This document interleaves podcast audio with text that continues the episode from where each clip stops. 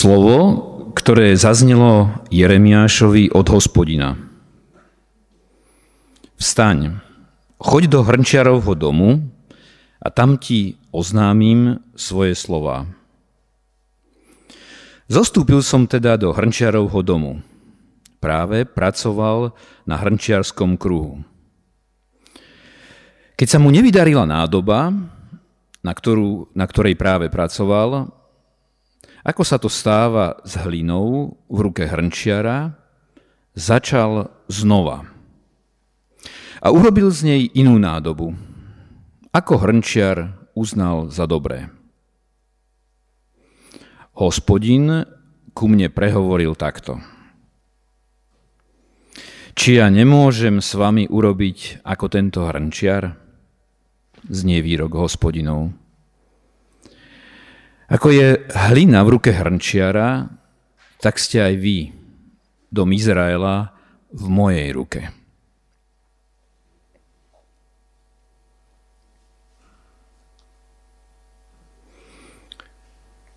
Kniha skutkov svätých apoštolov, 3. kapitola. Peter a Ján vystupovali o 9. hodine na modlitbu do chrámu. Práve prinášali istého muža od narodenia chromého. Denne ho kládli k chrámovej bráne, ktorá sa volá Krásna, aby si pýtal almužnu od tých, čo vchádzali do chrámu.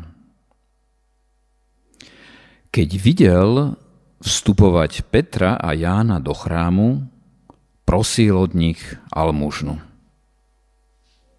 Peter spolu s Jánom upreli na neho zrak a povedali, pozri sa na nás.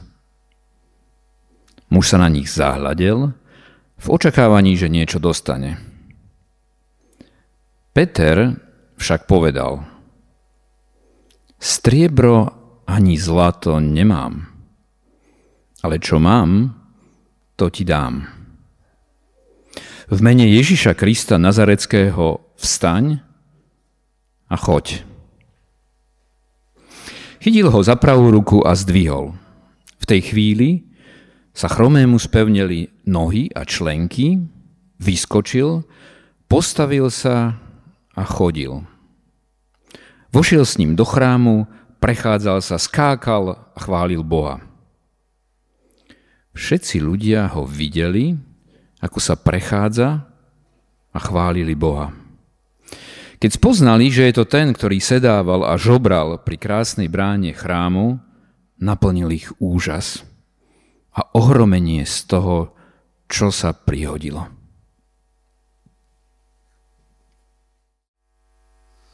Dobrý deň. Viem, že ste čakali niekoho iného, ale Zuzana, že Mojžišova žiaľ nemohla prísť, lebo majú v rodine COVID a mala pozitívny test. Takže homilia bude od Zuzany, ale Zuzana ma poprosila, aby som vám ju prečítala, tak majte so mnou strpenie. Takže je to ďalšia z Zuzanených homilí o, o ľudských zmysloch a skúsim ju teda prečítať po zraku a sluchu, o ktorých som sa pokúšala premýšľať v minulých svojich homíliách, tu máme rozprávanie o ľudských zmysloch. Hmat. Po zraku je vraj u zdravého človeka najvýraznejším zmyslom, citlivejším než sluch alebo čuch. Očami sa pozeráme, uša, ušami počúvame, receptormi uloženými v koži hmatáme. Vnímame nimi tlak, chlad, teplo, bolesť, vibrácie. Nie každá časť kože je rovnako citlivo schopná spracovávať vnemy. Chrbát je na tom najhoršie. Končeky prstov, špička jazyka a pohlavné orgány zase najlepšie.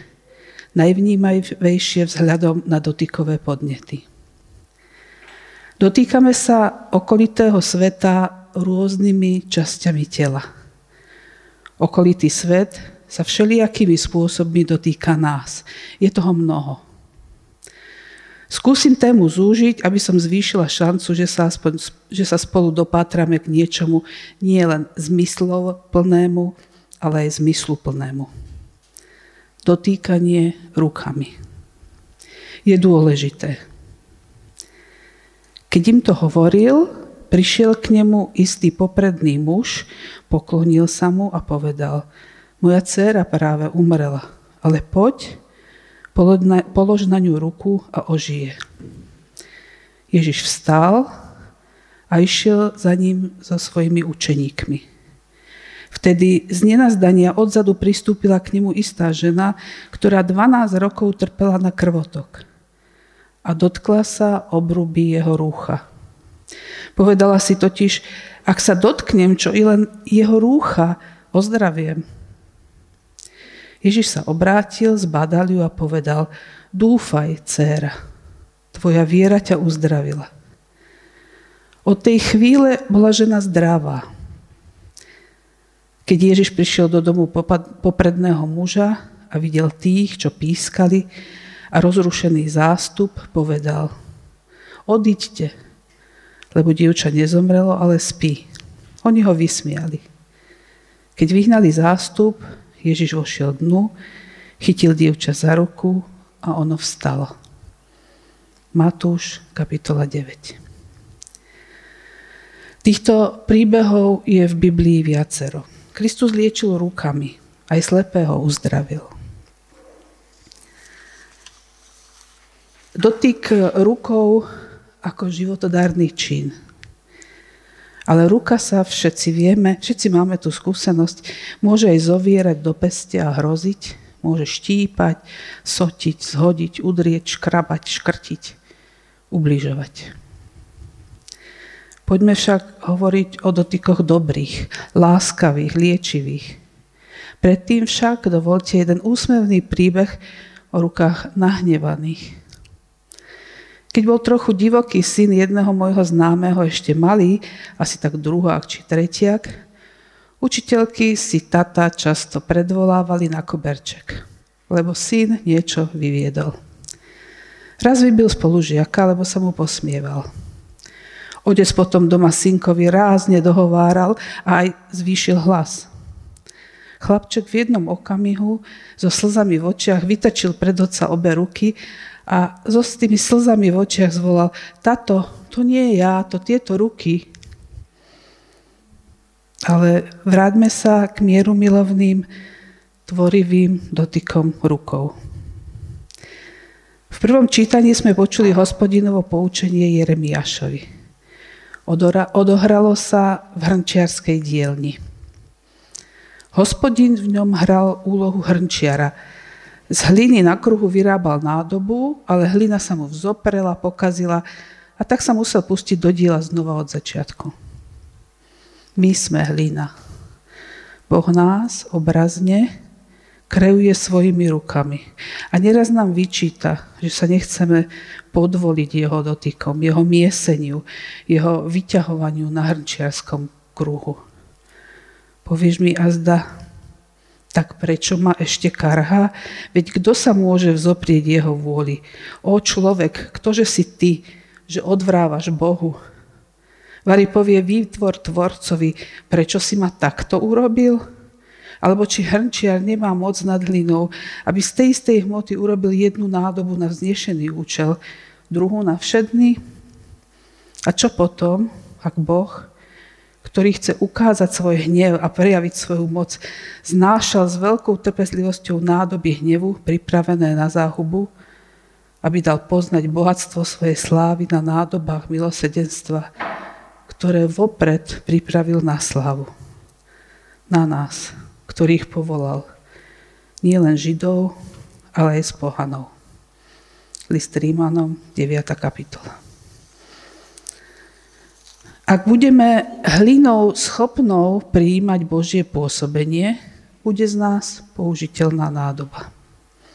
Dokonca milosrdná nádoba. Ak budeme hlinou, ktorá dokáže okrem vody a farieb vsakovať hlinenými pórmi lásku rovno do duše, bude na svete aspoň zamak lepšie než najhoršie. Ale najmä bude zmysluplne. Keď nás ruka hospodinova miesi, môžeme sa spierať, môžeme sa odtiahnuť, no môžeme sa podvoliť jej dotykom a vnímať ich prostredníctvom posolstva o láske a milosetenstve. Vo svojom prvom liste Ján píše, čo bolo od počiatku, čo sme počuli, čo sme na vlastné oči videli, na čo sme hľadeli a čo sa naše ruky dotýkali, to vám zvestujeme. Slovo života. Dotyky. Koža na kožu, telo na telo, privinutie v náručí plece pri pleci a objímajúce sa ruky si medzi sebou odovzdávajú ničím iným nenahraditeľné signály o vzájomnosti, náklonnosti, spolupatričnosti.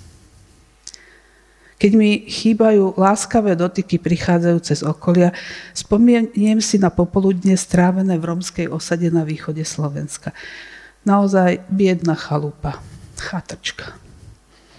Oproti sebe dve pohovky Jedna obsadená so štyrmi bielými ľuďmi z Bratislavy, čo si prišli nechať zaspievať a nahrať nádherné romské pesničky. Na druhej početnejší a viacgeneračný trs domácich. Dobrých ľudí sa všade veľa zmestí, keď všade, tak aj na pohovku. Začnú spievať, znie to pekne, mnohohlasne, sluch sa teší.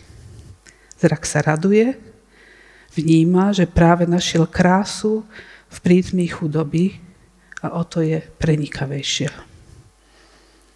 Po pesničke sa za každým na protilahlom lôžku odohráva akési hmírenie, ako by počas spievania Romova, Romovia zmenili polohu a po dospievaní sa vracajú do tej počiatočnej. Najprv tomu nerozumiem. Potom pochopím, a hneď pri ďalšej piesni si to pozornejším sledovaním overím. S každým tónom, s každým veršom, s každým refrénom sa speváčky a speváci k sebe približujú. Matky si tuchšie k sebe pritisnú deti, žena položí mužovi hlavu na rameno, dedo ramenom objíme vnúčku. Radosť z tej piesne ako by potrebovali precítiť nielen uchom, nielen okom, aj kožou, premiešať ľudské teplo, ktoré tá pokožka vyžaruje. A po pesničke sa na chvíľu to čaro vytratí a oni sa od seba oddialia. Trvá to dovtedy, kým nezačnú opäť spievať. Spomeniem si na tých krásnych ľudí z dlhých strážov často, keď mi chýba dotyk kože iného človeka. Keď cítim chuť niekoho sa dotknúť. Keď sa večer pýtam sama seba, čo už som len takého urobila, aby niekto dostal chuť ma pohľadiť. Nič moc. Neviem spievať. Možno to bude tým. V Lukášovom evanieliu prinášajú ľudia ku Kristovi nemluvňatá, aby sa ich dotýkal koža na kožu, láska na jednej strane, detská otvorenosť a nevinnosť na druhej. Súčte je z toho Božie kráľovstvo. Boží dotyk. Asi najslavnejší obraz o dotyku Božom i ľudskom je v centre klenby Vatikánskej Sixtínskej kaplnky. Fresku Stvorenie Adama namaloval Michelangelo Buonarroti začiatkom 16. storočia. Famozné dielo. Z diálky budí dojem, že sa hospodin Adama dotýka. Detailný záber ukáže pravý opak. Tesne, tesne, ale nedotýka sa. Adam na tom obraze pôsobí smutne v ktorom okamihu tie dve postavy Michelangelo zachytil. Dotýkali sa pred chvíľou ukazováčikmi, cítili jeden druhého koža na kožu, ale teraz sa už musia definitívne oddeliť. Ukazuje ten hospodinov prst smer ktorým sa má Adam vybrať, ale človeku sa nechce vzdialiť spod božskej prítomnosti? Alebo sa stvoriteľ pokúša dotknúť Adamovej ruky, ale tá je akási mdlá v porovnaní s Božou. Jej gesto je menej aktívne, naznačila protipohyb k Božej ruke, ale posledný krok nespravila. Chýba len kúsok. Už, už by to mohlo byť. Okamih zobrazený na freske je pre tých, čo sa pra, pra, na ne práve pozerajú, obrazom práve prebiehajúcej prítomnosti. Stále znova a znova vidíme tie dve ruky.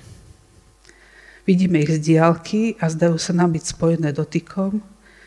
Vidíme ich zblízka a premýšľame, či sa hotujú jedna druhej dotknúť, alebo sa pred sekundou rozpojili. Čo predchádzalo a čo nasledovalo. Svetý Augustín vo svojich význaniach celú jednu kapitolu venuje ponímaniu času. Premýšľa, ako by sme mu mali rozumieť. Co je tedy čas? Když se na mne na to nikto neptá, vím to. Kdybych to ale chtěl tomu, kdo se ptá, vysvětlit, nevím. Mám rada spôsob Augustínovej myšlienkovej dôslednosti úprimnosti. I to, ako sa pri premýšľaní obracia k Bohu, žiada ho o trpezlivosť, kladie mu otázky, vyznáva sa zo svojej nevedomosti, ktorá ho s Božou pomocou poháňa vpred. Pokračuje. Z istotou však říkám, že vím, že kdyby nic nemíjelo, ne, pardon, že vím, že kdyby nic nemíjelo, nebyl by čas minulý. A kdyby nic nepřicházelo, nebyl by čas budoucí. A kdyby nebylo nic teď, nebyl by čas přítomný. O pár strán ďalej Augustín píše. Možná by se mělo správně, správně říkat, časy jsou tři. Přítomný, vycházející z věcí minulých, přítomný, vycházející z věcí přítomných, přítomný, vycházející z věcí budoucích.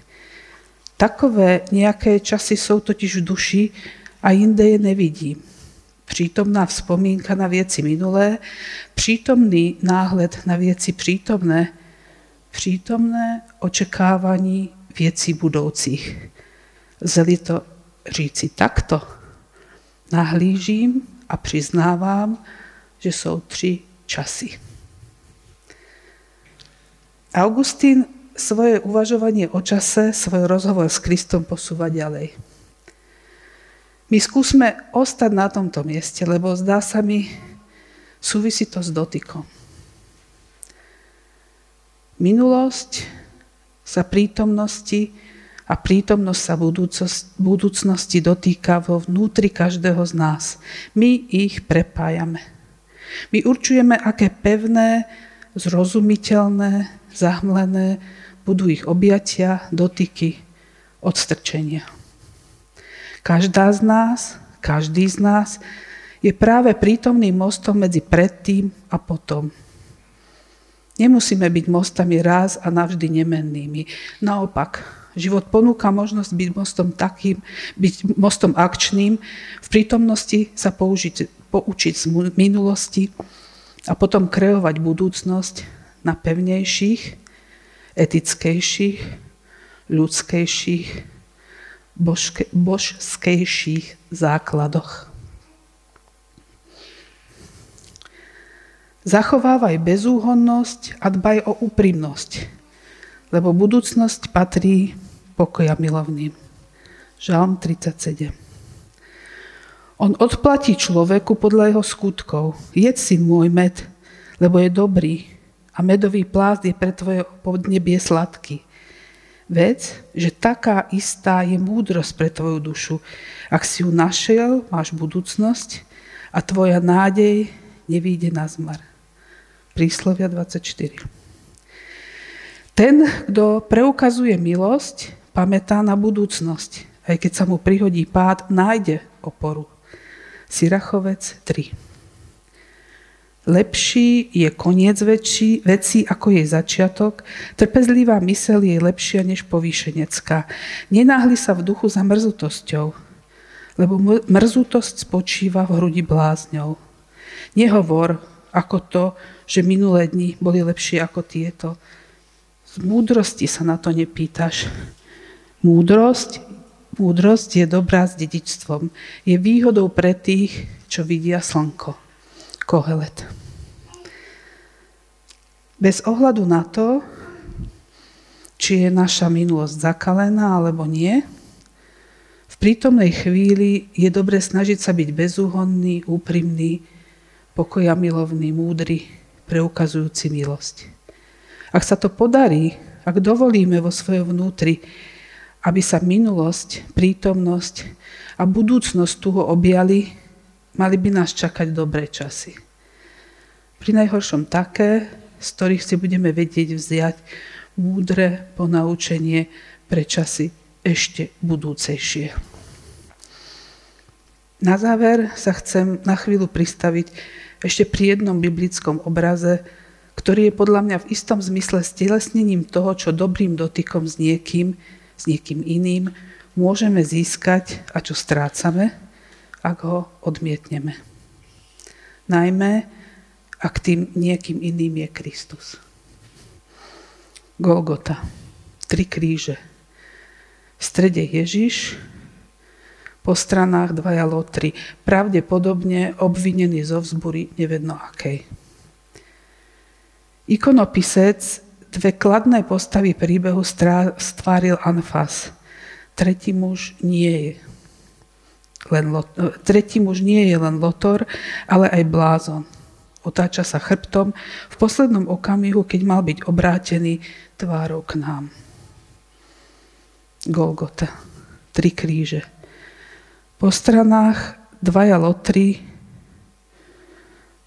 pravdepodobne obvinený zo vzbúry nevedno akej. V strede Ježiš. Nad ním bol nápis – toto je král Židov.